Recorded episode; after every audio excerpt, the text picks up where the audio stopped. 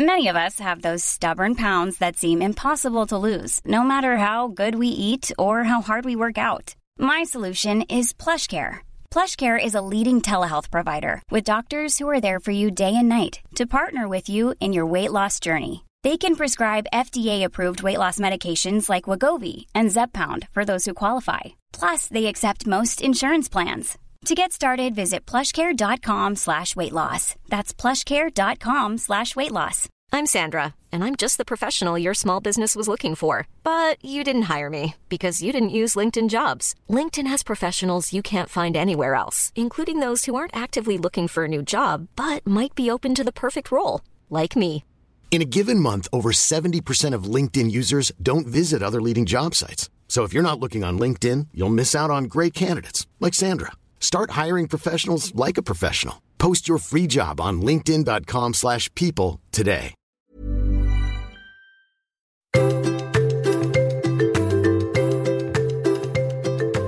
Hello and welcome to the Parenthood. We're brought up to believe that people who are the life and soul of the party are the happy ones, and that if you're a shy person, someone who prefers fewer people, who is not the loudest in the room, you're somehow not leading as good a life as those extroverts. That by being shy, you're essentially broken. My guest today totally disagrees with this, insisting that the best way we can support our shy children is to celebrate their shyness. Having suffered from crippling shyness herself as a child, Nadia Finer is on a crusade to help shy children. As well as being an author, she runs shyness programs with schools and is an ambassador for Girl Guiding, collaborating with them on a Shy and Mighty badge. She says, I believe shyness is a diversity issue we don't yet recognize. It's a cognitive difference, yet we don't think of shy people as neurodiverse. Nadia, thank you so much for joining me. And I love this notion that shyness is a difference, that it's a diversity as opposed to something that is kind of negative. Because I was definitely brought up to sort of, you know, really celebrate those people in my kind of, in my, my circle of friends, my peers, who were the sort of extrovert ones and the shy, shy ones were definitely regarded as sort of kind of underdogs, as it were. Yeah. Well, first of all, thanks for having me on the show. And um, yeah, it's so true. I think it's something that we're conditioned to believe that um, the louder you are, within reason, um, the better. And that if you're um, someone who hangs back, who's a bit more reserved, perhaps you're better on with one-to-one conversations than in massive groups. Um, you you're kind of led to believe that you're, you know, you're not good enough or there's something wrong with you. Um, and I think that starts early, and for me, definitely continued through into adulthood, into the workplace. And it's something that I've had to kind of manage and struggle with through my life. And it's only now that I'm doing this work that I um, am starting to see that it's something that society could view differently. I mean, it's interesting. So we're recording this shortly after sort of Jubilee celebrations. I feel like we've had a sort of week or a weekend, certainly, of kind of lots of parties and mixing with a lot of people. And you definitely think it's the children that kind of get right into the throng are the ones that are having the best time, and the children that sort of stay, stay at the periphery. I mean, definitely my son is one of them, are somehow not having such a fun time. But he's always sort of reassuring me that actually he's having a lovely time. It's just not the kind of fun that I like to have because I'm not as shy as he is. Yeah, exactly. We project our own preferences onto our kids, and we think, oh, you know, fun equals um, a very specific um, version of fun, and if you or your child does not um, fit into that, that it doesn't somehow count or um, it can't be true. Whereas actually, you know, someone might be perfectly happy reading a book, um, chatting to a dog, or just one other person or a couple of other people, or you know that is fun for some people. Um, it's not necessarily the case that everyone wants to be standing in the mi- middle of a big group of people. It's not necessarily fun for everybody. So I think we tend to judge um, based on this very um, specific view of success, of um, of of fun, of um, what it is to be a human, even. And I think that's where I want to try and change attitudes a little bit because we know that 57% of people in Britain are shy, consider themselves to be shy. And I would even expect that that number, if we redid the research now, post pandemic, that it might be higher. And that the incidences of um, social anxiety, which is a kind of extreme form of shyness, would be much increased versus a few years ago. So, this is not something which affects a tiny number of people, it's huge but the nature of it means that we don't talk about it. It's hard to put your hand up and say, Excuse me, but I'm shy and this situation doesn't work for me, because that's what being shy is. you know, with the experience of being the parent of a shy child, one of the things I always say to my son is don't be afraid of telling people that you're shy or that you're not enjoying it or that you're finding something, you know, quite overwhelming because actually admitting that you're vulnerable even at the beginning of any kind of relationship, it sort of fast tracks that friendship. I think it really makes people respect you. And I think very often a shy person can come off as maybe slightly aloof, maybe slightly unfriendly, maybe sort of unwilling to kind of engage with people. And if we acknowledged at the beginning, I'm sorry, I'm just really shy, um, you immediately kind of forgive them a huge amount more. I've definitely been in situations with people who I've definitely felt didn't like me or weren't that invested in whatever situation we were in. And I've subsequently found out they're just very, very shy. And if I'd known that at the beginning, I feel that it would have been so much better for our, our relationship. So, one of the things I always say to him is just be honest with how you're feeling. And if you're saying, I'm feeling overwhelmed or I'm really shy, people will immediately like you so much more and it will be much easier to connect with people. 100%. And if you think about the numbers, you know, pretty much half of the population have this have a similar experience. So it's just no one is talking about it. And I think you're completely right that if we do talk about it, and it's what I do, you know, that's I talk about it. I tell people I feel shy or I'm nervous doing this or this is difficult for me, and people understand, and then they um, connect with you on a deeper level, they support you because ultimately I think we want people to succeed, we want to help others.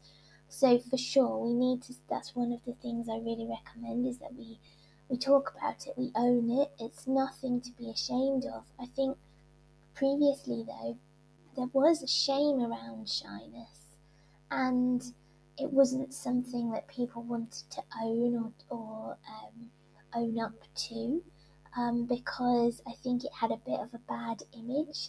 Um, you know, something that perhaps seems babyish or that you should have grown out of, or and I'm hoping to change that by talking about it more, by sharing my experience, and encouraging others to do the same.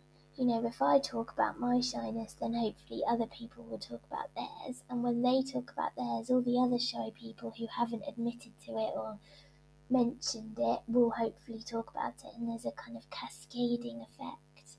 Um, I've experienced it myself recently where someone I perceive to be um, aloof or unfriendly, um, who I, as a shy person, worried was judging me because that's part of being shy. Um, I suddenly thought to myself, well, hang on a minute, perhaps they're shy. It's just surprising that they would be because in other aspects they seem so um, larger than life. But when I reframed their behaviour and started to see it through the lens of perhaps they're shy, um, it all suddenly made a lot more sense, and we were able to talk to each other a bit more, and it took away those feelings of judgment.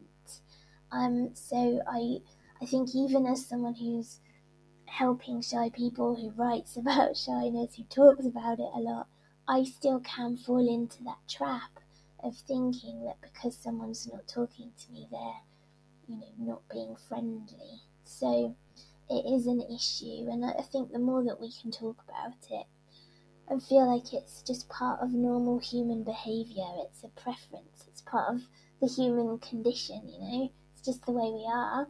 Well, and actually, I really like that comparison, you know, with kind of other neurodiverse issues. You know, and I look to our vocabulary. How common is it for us to say to a child, "Oh, you don't need to be shy. You just need to get over your shyness. Come on, pull yourself together." And it's not like we say, "Oh, come on, you don't need to be dyslexic." This is just the way people are wired. And yeah. we can't so say don't be shy in the way that we say well don't be autistic. You can't do that. It's just the way we you are. We do. We totally we do. do. and i was in um, it was a very strange experience. I went to a cafe in newcastle and i found this cafe completely by random um, eventually. And on the back wall graffiti. Shy bands getting out I looked it up and that is a saying. Shy kids get nothing. And I just thought, wow, this is so ingrained in our language, in our society, in the way that we talk to our kids, and the way we talk to each other. Don't be shy. Shy, you know, being shy is bad. Oh, you're not shy. Come on. Kind of denying the experience. You're so right. You wouldn't say to someone, stop being autistic. It's part of the way people's brains are wired, it's part of who we are. And in the research I've done, I've shown that sure, we can inherit shyness from a parent. Um, and it could be partly down to something that's happened in our lives, it could be something to do with the home situation or environment we're in. But for many of us, it is part of our makeup, it's part of our kind of physiology. You know, to deny that or tell someone that they need to change it to fit in. I mean, when I think about it, it's really rude and upsetting. Um, and we all need to try a little bit harder, I think, to um, support people, understand that, you know, it's that kind of shoving someone out onto a stage and telling them, oh, come on, you'll be fine, stop being shy, you're not shy, just get on with it, because somehow we believe that it's okay. Um, Is it possible, do you think, to grow out of shyness or to, or to, to, you know, become not shy, to teach yourself not to become shy?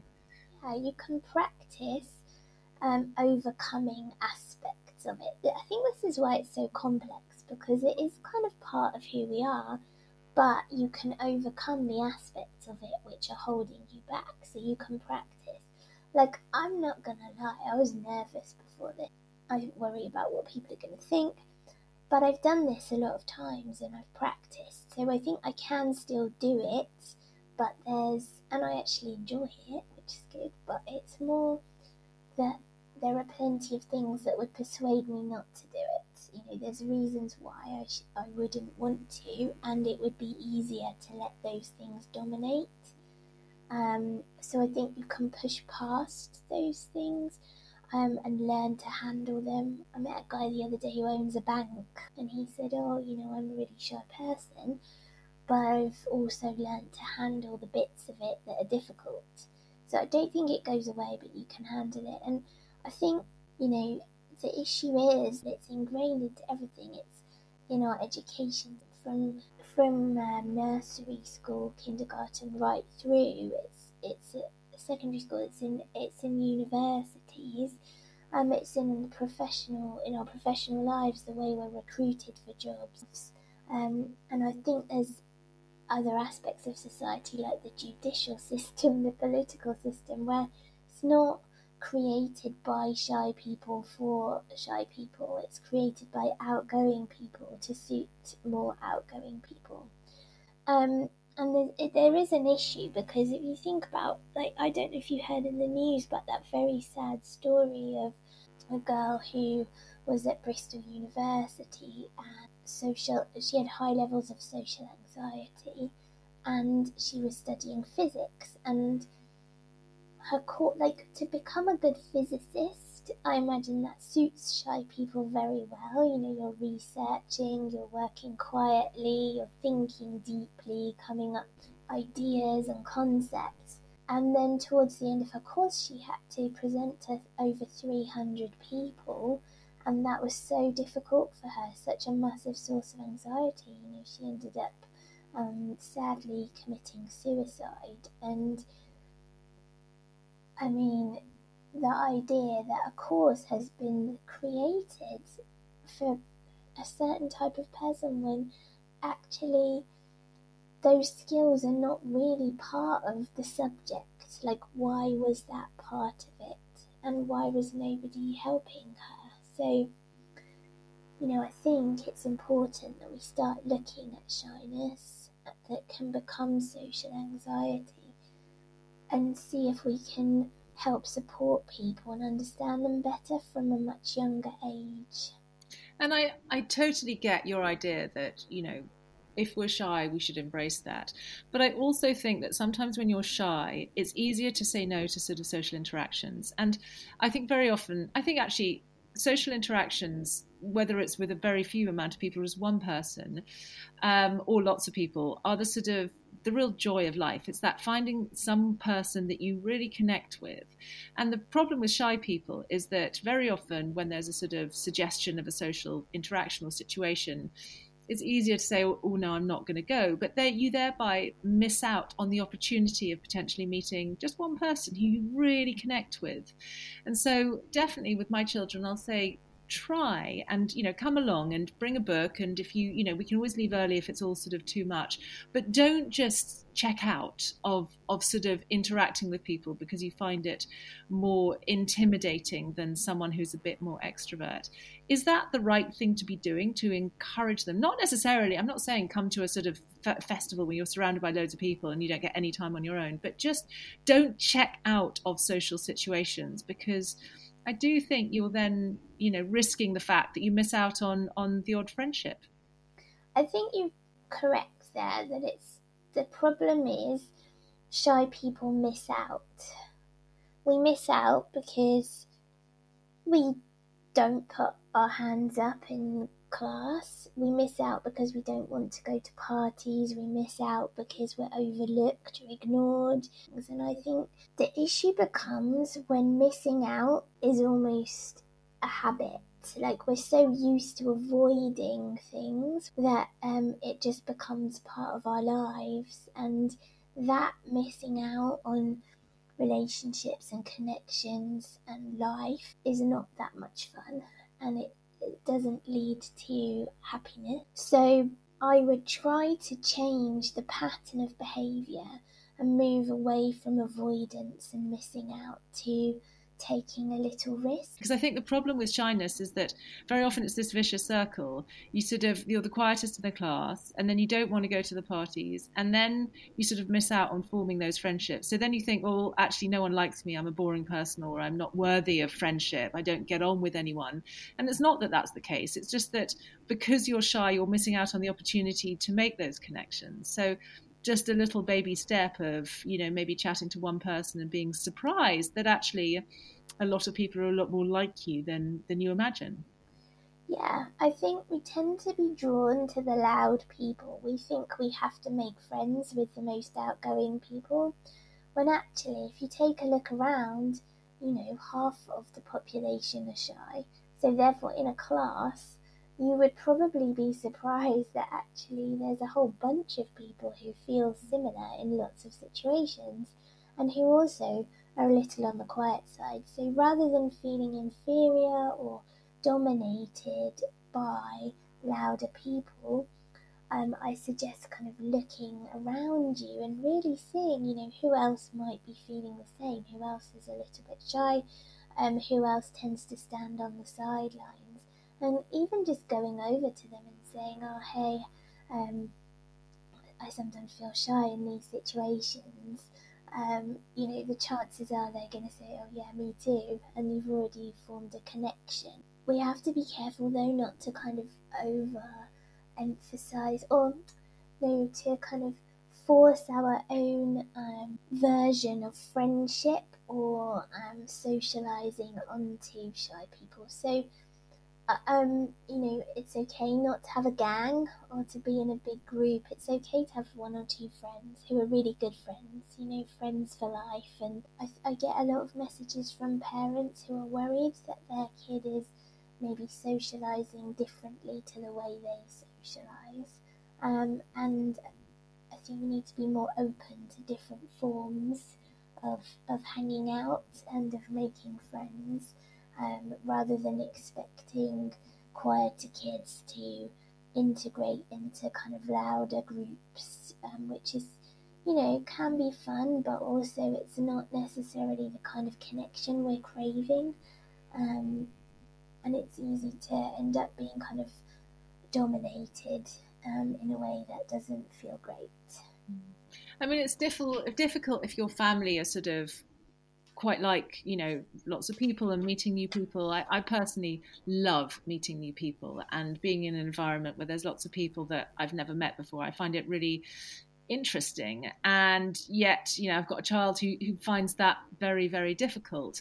But as a family we can't just sort of relinquish what we all enjoy in favor of of what he likes but at the same time, I'm aware of wanting to be the best mother to um, a shy child. So, how do you navigate that? Um, so, I guess if it would help if we could think of a specific situation, and then we can give examples. So, um, perhaps like, would you be having like going around to other people's houses. Yeah, let's say we're going around to actually. So this weekend, you know, we're going around to someone's house. There were maybe going to be twenty people there, lots of sort of children of different ages. I knew they'd have fun, but he was like, I don't really want to go. And, and part of me was thinking, well, I really want you to come and just see if you're going to have fun. But the other part of me was thinking, do you know what? If you're just going to be moping around and saying, I want to go home, I want to go home, and sort of ruining the night for everyone, you might as well just stay at home and sort of read your book. But then I'm just aware that you can't just check out of life. And the more he does that, the less opportunity he has to sort of make friends. On the face of it, so what? You know, it's just a party. Um, sure, he'll he'll be all right. Um, but for him, and I feel his pain because for me that it's difficult. You know, I'm thinking immediately, oh gosh, there's pressure. There's it's noisy. Um, I like the people going. I'd happily talk to one or two of them at a time, but there's too many people there at once, and it's going to be quite tiring for me. And I won't know everyone, and I start having this kind of dialogue with myself where I'm kind of talking myself out of going. I find personally that going is good because I will overcome those things and I will probably have a good time, but I think having some understanding from people around me whereby I'm not literally being dragged and kind of shoved into a situation that I find really hard, but to others seems kind of average. Like, it, it's good that you understand that it's difficult. I think having, if he can have something with him, like an activity that he can get on with, whether it's a book, which is a little bit antisocial, or some sort of activity that maybe someone else might look at and go, oh, what's that? That's interesting. Can I join? That's a kind of double whammy because it gives them an opportunity to do something alone but also invite others in. I prefer to be busy at these kinds of parties. I mean, obviously, I'm a grown up, so I end up kind of gravitating towards um, the kitchen where I'll you know, find a job to do and I'll chat to people while I'm maybe make some drinks or washing up or doing something like that to keep busy. So for kids, if there's a way that maybe this is where I always find pets come in very handy. So it's always useful if there's a pet around because, you know, a kid can, hopefully they like pets, um, they can keep busy kind of looking after the dog as a distraction. Yeah, I know that makes absolute sense. Is there stuff as parents that we think might be helping that doesn't really help shy children? Do you ever sort of observe parents trying to help their children but actually kind of making it worse? Yes, I do. Um, I we've touched on the language, so I think there's a big issue around talking about the problem or you need to be fixed or there's something wrong with you and even parents do say those things. Um, also, a, an approach which is too much, too forceful. We discussed kind of tiny steps, didn't we? And the idea that a party that for you guys seems normal, for us seems massively difficult. So, a small step for us might be turning up to that party and being there for a few minutes, before, saying hi before we went into another room. Like, that might be huge. I'm Sandra, and I'm just the professional your small business was looking for. But you didn't hire me because you didn't use LinkedIn jobs. LinkedIn has professionals you can't find anywhere else, including those who aren't actively looking for a new job but might be open to the perfect role, like me. In a given month, over 70% of LinkedIn users don't visit other leading job sites. So if you're not looking on LinkedIn, you'll miss out on great candidates like Sandra. Start hiring professionals like a professional. Post your free job on linkedin.com/people today. Whereas for a parent who's not shy or who has a lack of understanding, they might think, "Oh my gosh, all they did was come in, they only spent 5 minutes and then they disappeared." I think there's often a mismatch between expectations and the idea of what's challenging to a shy person may seem like absolutely nothing to somebody who's um, not shy. And I think that's why you see um, this slightly kind of brutal approach, um, which can happen, particularly in schools where shy kids are kind of forced to do things um, maybe public speaking or being in plays or performances, for example, which is too much too soon. And it's difficult like, because some children really thrive on, on that. Um, and they sort of suddenly, that's their kind of light bulb moment. Actually, I don't need to be shy because actually, you know, I stood on stage and people clapped and people laughed and people, you know, and I feel sort of on top of the world. So it's difficult because some children will really thrive with that challenge. But I can imagine a lot of people would break under that challenge. Yeah, and I, it's hard to know. You have to know the child really, really well and have a really good understanding before you push it that far. And so, my preference would be to build up to it. It's far less risky for the child um, to build up to taking big steps like that rather than throwing them in at the deep end. Um, so, best personally, I think, to build up to it gradually. The other thing I would say is we're not used to asking shy people what they need. In fact, most people have never been asked, What do you need to make this better? How can I support you? What can we do as a family? What could we do as a, class to support you? And, and as uh, when you were a child, a shy child, if someone had asked you that question, would you have had the answer? I was in a very um, well. I'm in my forties now, and at that time we did not discuss this kind of thing. Um, you know, when I first withdrew, um, it was more in my teens that it impacted me, and I did not tell a soul. I didn't even really admit it to myself what was going on, and it wasn't in the environment I was in. We just didn't talk about mental health. We didn't talk about preferences. We didn't discuss our feelings really. We just led our lives, and things were tricky, and that was kind of the way it was. Um, and I think if someone had asked me, I think I would have been very relieved to talk about it and try to maybe explain how I felt and that I had all these feelings of shame and embarrassment and self consciousness, and I didn't really know what to do with them or how to handle it. And instead, I just kept it inside of me for years and years, and I kind of had to learn to live with it as an adult as well. And it wasn't until fairly recently, like about three or four years ago, that I realised, oh, I'm shy, and that is why I don't like doing these things.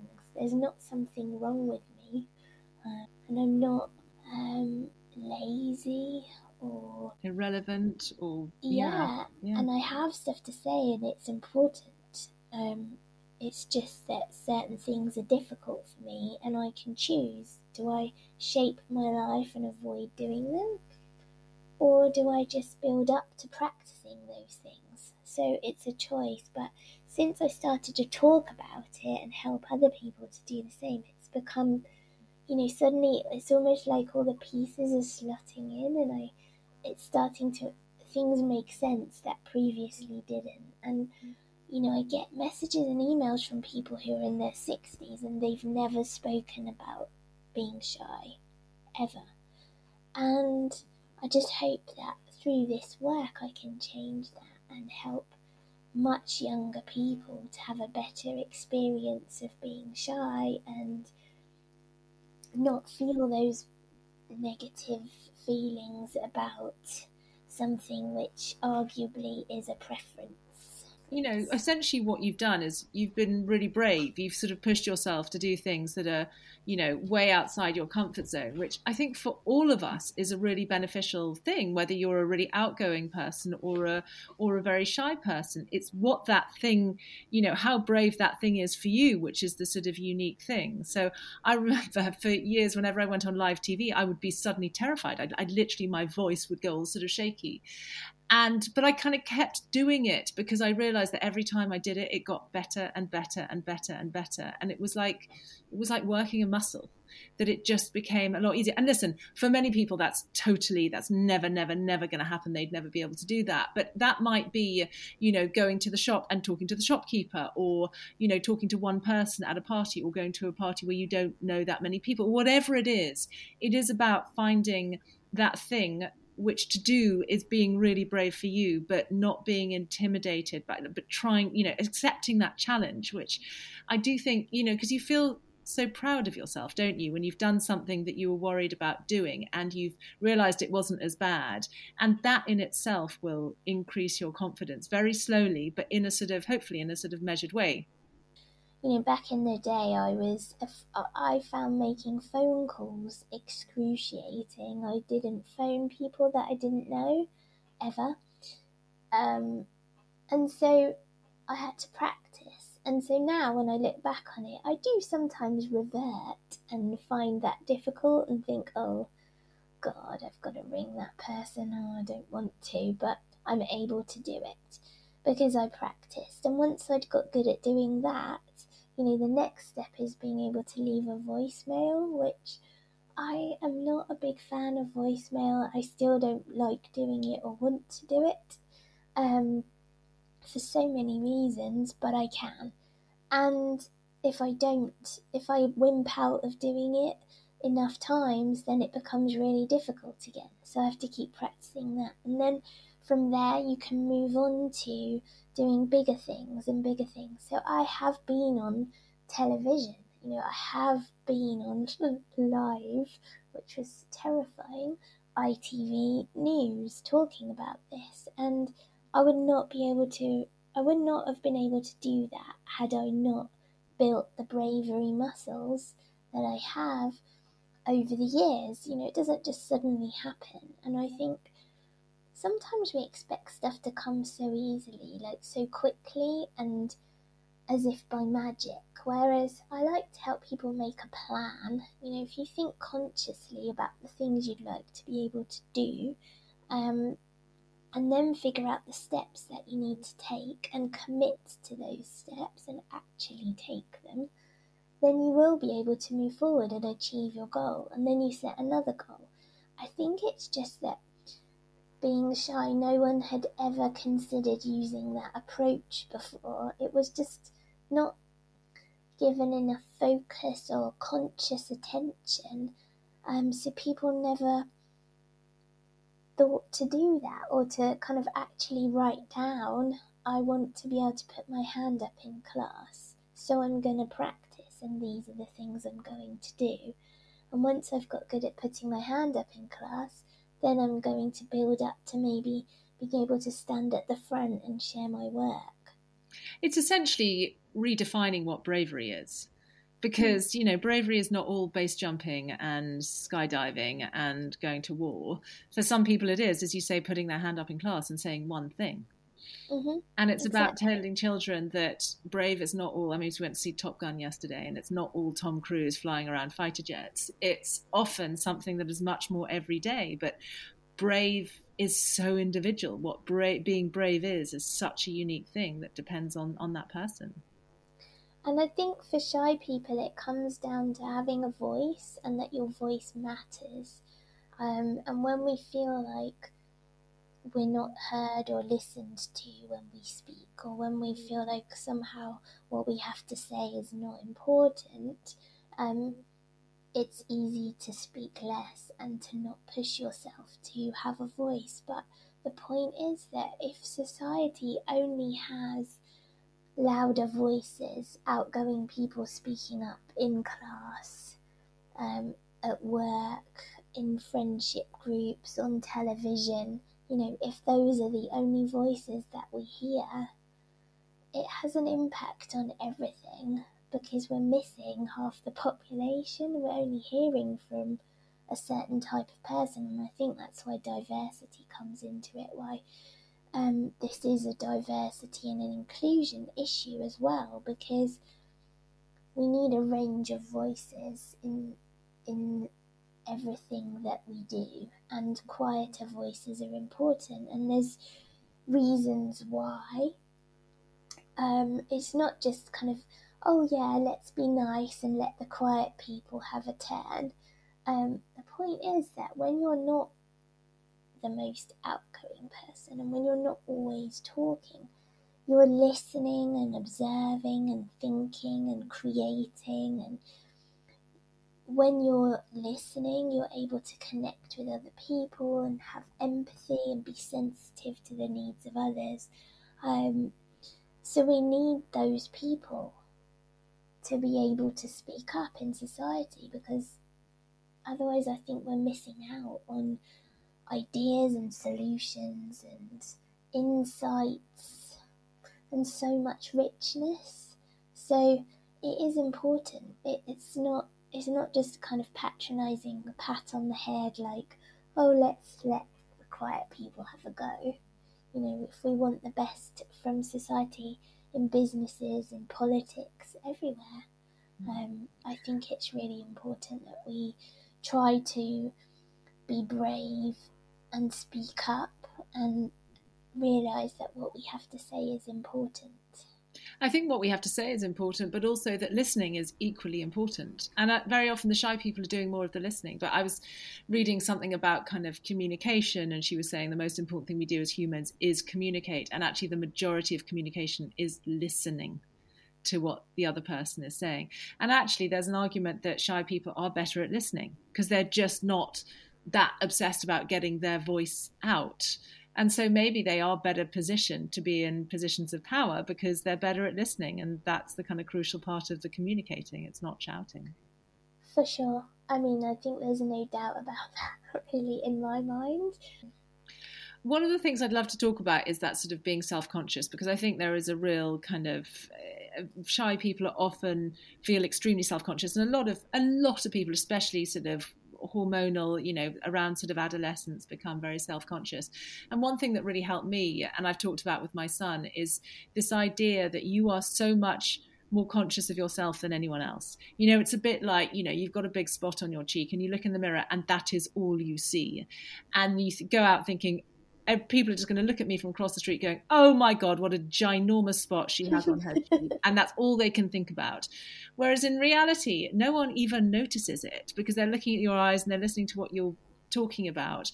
And this idea that you're not that conspicuous, you're not, you're not actually that as interesting as you think. When you walk into the room, not everyone's, you know, stands and looks at you. They sort of probably don't notice you coming in. And that is actually quite reassuring that it's our minds always playing tricks on us, that everyone is judging us, that everyone notices all our imperfections. And if we make one little slip of the tongue or we say something silly, I even get it now. People, I think, oh my God, no one's going to forget it. What that silly thing that I said. Whereas actually everyone else has sort of moved on because we, of course, are the center of our world, but we're not the center of everyone else's world.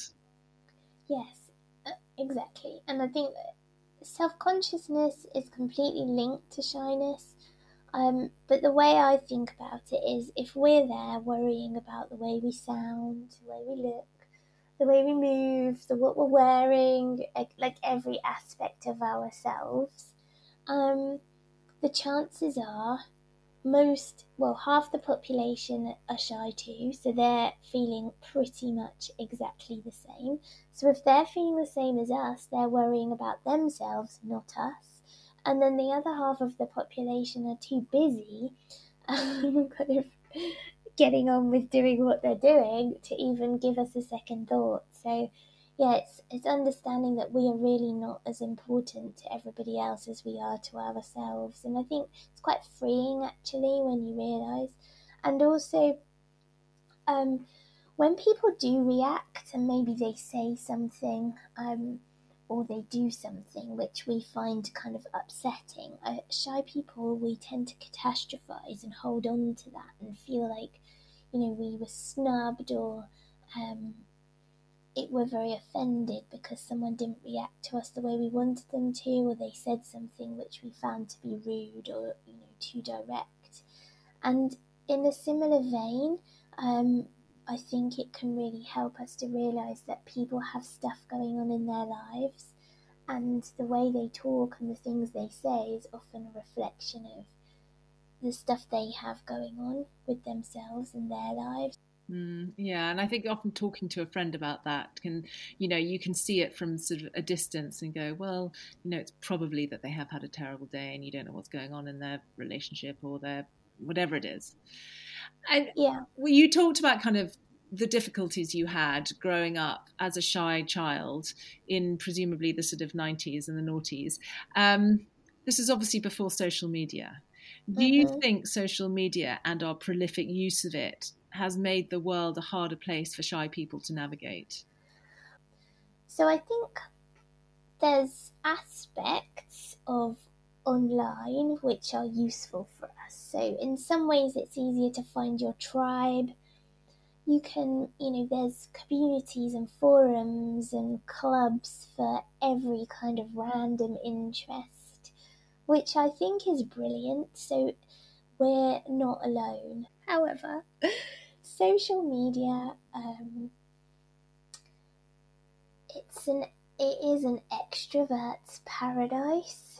It really is, and the, the notion of sharing every aspect of yourself, of being on camera, of being visible, of showing up constantly, is I want to say this nicely. Uh, it's repellent to us. It is really difficult and it's hard to understand. Um, and I would say it's almost triggering because we see other people constantly showing up and being gregarious and confident and prancing around, and we feel like we are not good enough it's not made for us, we can't do it. And I think for so many reasons, we'll look back on this period of time and see the way that um, our kids' minds are being shaped by this stuff. And you know, in 50 years, I wonder where we'll be with it. Um, well, it's it's essentially expanding that notion that outgoing people are the happiest because you're mm-hmm. you're essentially you know creating this kind of scoring system. So the more gregarious and outrageous, and the more time you spend being gregarious and outrageous, the more likes you get, the more followers you get, and then you know people are like, well, they're doing really really well at life. So it's essentially almost kind of making worse this notion that outgoing people are sort of life success stories. Yeah, but there's another side to it too. So there's a kind of two um, polar opposites. So you've got the kind of people prancing around being happy and marvelous, and we look at that and we think, oh gosh, you know, I can't possibly be like that. I haven't got enough friends. I haven't got enough likes. I'm not this. I'm not skinny enough. I'm not tall enough. I'm not happy enough. I'm not beautiful enough. All those things. And we know about that. But we have this other side where there's extremes around it and there's not so much in the middle. And when you are surrounding yourself by one thing, so when you start going down a rabbit hole, perhaps of social anxiety, for example, when you're, you know, a shy kid, but you don't need medicating. You just need some things to help you handle how you're feeling, some tactics and some tools and a bit of support. If you go down the rabbit hole of something which is essentially a mental illness, and you're looking at those images and watching those videos, you see more and more of it on Instagram and TikTok, and more and more and more. And that doesn't help either. It just becomes worse. So, and you perhaps believe that you are sick, whereas maybe you're not sick, maybe you are a shy person. Yeah, along with 50% of the rest of the population. Yeah, so I feel like it's actually dangerous in that respect, and it worries me quite a lot. And I even find, you know, when I spend too much time on there myself, getting drawn into these things and thinking, on the one hand, oh my goodness, I'm, you know, I'm suffering. Um, I'm not suffering with social anxiety. I'm shy, and some stuff's difficult for me, but other stuff I'm brilliant at. But then I'm also comparing myself constantly to people who are nothing like me and beating myself up because I feel like I failed at life because I'm not like them. If you have a shy child, do you think it's better for them to be in a school or a class, a sort of year group with fewer children so that it's less intimidating? Or is it better to be in a cohort of, you know, a larger cohort of children so that they're more likely to find people they can really connect with who might be a bit more unusual? I think it depends on the school because I know some schools where there's large classes but it's actually a really positive environment. There's lots of support. There's a lovely mixture of kids. Everyone's very understanding. I also know schools with small classes where it's very high pressure. Everyone's a very, um, you know, certain type of person. So I, I wouldn't say it's necessarily about the size of the class, and we don't all have that choice. Um, however, I th- my my gut feel is that quieter classes with a bit more teacher focus would be a good thing if that's an option. But check the school because putting someone who's shy into a very high pressured um, environment with a huge emphasis on competition perhaps wouldn't, you know, necessarily be a good thing. And if there is a lack of neurodiversity, um, in any class, I think that's going to be challenging. Well, Nadia, it's been so great to chat to you. Um, it's really, really interesting to think about shyness as as this sort of neurodiverse condition, as opposed to a, a kind of downside to a you know negative personality trait. Um, and I think you know it's great what you're doing because essentially you're helping shy people, but you're also helping other people support shy people. And as someone who is, you know, I used to be quite shy, but I'm definitely not now. But I'd love to be able to support people that are. I really genuinely would. So it's just, it's really, really great to chat to you, and, and I really respect the, the the work you're doing with children. Oh, thank you so much. And yeah, I exactly you've summed it up. It's not just a conversation to have with shy people. It's something that we all need to understand a bit more so that we can help each other. And that's what life is about in the end. Absolutely. Well, Nadia has published two books about living with shyness uh, Shy and Mighty, Your Shyness is a Superpower, and Shy and Mighty, How to Step Out of the Shadows and Live a Bigger Life. Now, one of them is, is aimed at children and the other is adults. Which is which, Nadia? So the one with lots of pictures, that's for kids, primary school age. And then the other one hasn't got any pictures, and that's for kind of slightly older children, I would say teenage plus, really into adults. Perfect. Well, thank you so much. Um, and thank you all for downloading this episode of The Parenthood. You can subscribe, rate, and review wherever, wherever you found this podcast. You can also follow me on Instagram. I'm at marina.fogle. But in the meantime, from Nadia and me, thanks for listening.